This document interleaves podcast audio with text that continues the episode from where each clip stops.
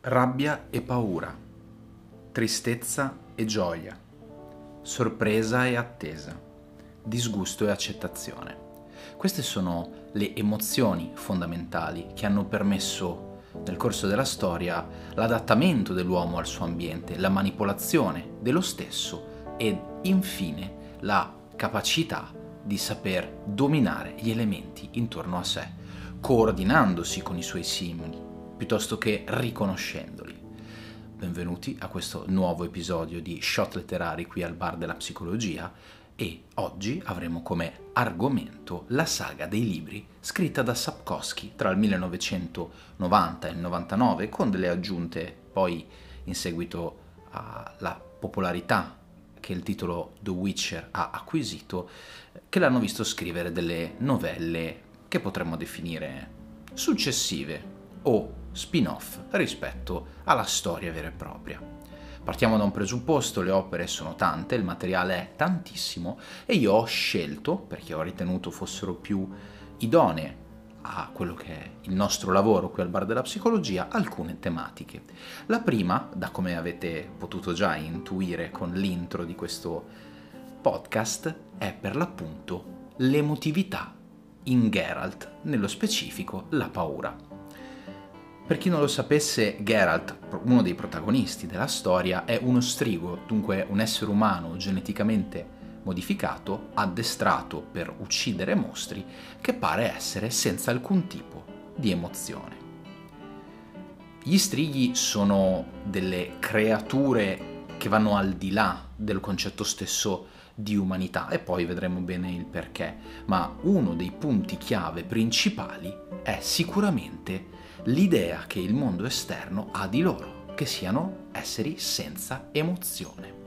Vedete, uno del, dei momenti più belli che io ho potuto trovare in questa lettura è quando Geralt spiega la sua definizione di paura, la definizione per la quale avere paura non vuol dire necessariamente ricorrere all'istinto, ma capire che qualcosa non sta andando nella direzione giusta, che bisognerebbe essere allerta.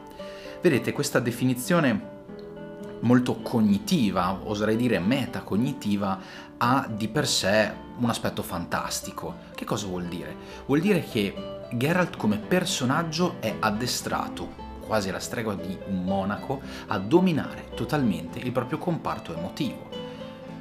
Tale dominazione gli permette non soltanto di essere efficace in combattimento, ma per l'appunto di essere lucido in tutte quelle necessità che la vita quotidiana richiede ad un individuo umano e in questo caso anche mutante, come spesso viene additato da parte delle persone che richiedono i suoi servigi.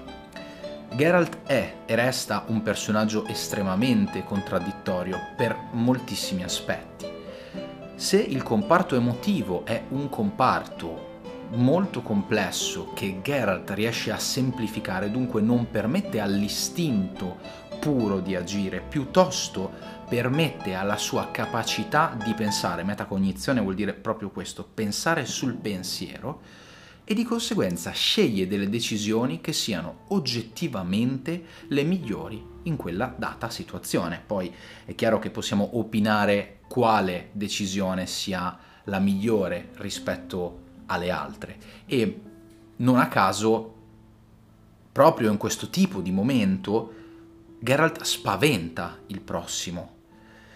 Vedete, l'incapacità di connettersi con un altro essere umano data dalla mancanza di emozioni, cosa che noi in psicologia chiamiamo alessitimia, il termine va inteso in un senso lato, ovviamente, è chiaramente un indice di paura, di terrore da parte del prossimo. E qui ci agganciamo a un secondo punto che mi piacerebbe trattare con voi, ovvero l'idea di definizione dell'in-group e definizione dell'out-group. Il nostro protagonista, capace di controllare le proprie emozioni, è visto con timore dall'esterno, molto probabilmente perché un uomo capace di dominarsi è un uomo che ha piegato la volontà del fato.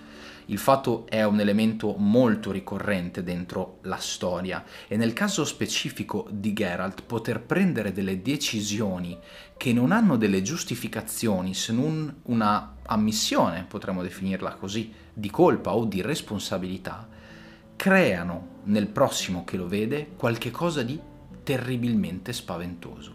Per chi ha letto il libro sa che le mie parole vanno prese con le pinze, per il semplice fatto che molte volte Geralt si contraddice, si contraddirà, ma è proprio per questo, perché Geralt è pensato dal gruppo esterno come, per l'appunto, un individuo lontano dalla società stessa. Egli si deve comportare in questo modo perché a livello di identificazione di ruolo egli non è un reale essere umano. La mancanza di realtà alla quale Geralt si deve rifare, non è vero che lui non è un uomo, è semplicemente un uomo con delle capacità superiori.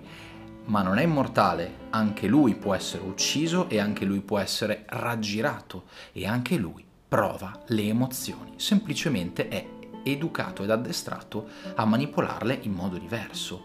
Ma questo stigma sociale che gli è stato messo sopra per molteplici ragioni lo porterà spesso e volentieri ad essere fautore di un destino che lui non vorrebbe ed è qui che la più grande contraddizione di Geralt, cioè l'essere essere l'individuo che forgia il suo destino e al contempo essere colui che viene trascinato dagli eventi, ci fa capire che forse così tanto mutante il nostro protagonista non è. Nel ritenersi come parte esterna nei confronti del resto del mondo, dunque essere quell'individuo che fa parte dell'outgroup, degli esclusi, del margine della società equivale ad accettare delle dinamiche che sono espressamente di natura umana. Ora vorrei fare un piccolo accenno all'idea di transumanesimo che possiamo trovare all'interno dei libri scritti da Sapkowski. Tutti gli strighi vanno al di là, umanamente parlando, per fisicità, per prestanza di riflessi, delle volte anche per cognizione, a quello che sono effettivamente i regolari esseri umani, ma non per questo possono essere definiti inumani. L'aspetto più interessante sotto questo profilo qui si rifà al principio con il quale si è aperto questo brevissimo podcast, ovvero l'idea delle emozioni. È quasi come se cambiare una parte di sé, la parte più meccanica, più organica, avesse direttamente influenza su quella che è una parte più cognitiva, emozionale, che ci contraddistingue come individui, come persone capaci di relazionarsi con un proprio simile. Geralt possiede tutti questi aspetti e in realtà è definibile un umano a tutti gli effetti. L'idea di oltre l'uomo in questo caso si rifà ad aspetti esclusivamente evoluzionistici di adattamento per quelle che sono le richieste di un mondo aggressivo e selvaggio. Non voglio addentrarmi oltre rispetto a questo argomento perché ritengo che si possano aprire mille parentesi a riguardo e chiunque abbia un pensiero diverso che ha letto la saga me lo faccia pur sapere sotto. Questa è pur sempre una mia personalissima interpretazione di quello che ho potuto leggere. Ho amato questi libri alla follia e mi hanno regalato dei momenti di profonda gioia.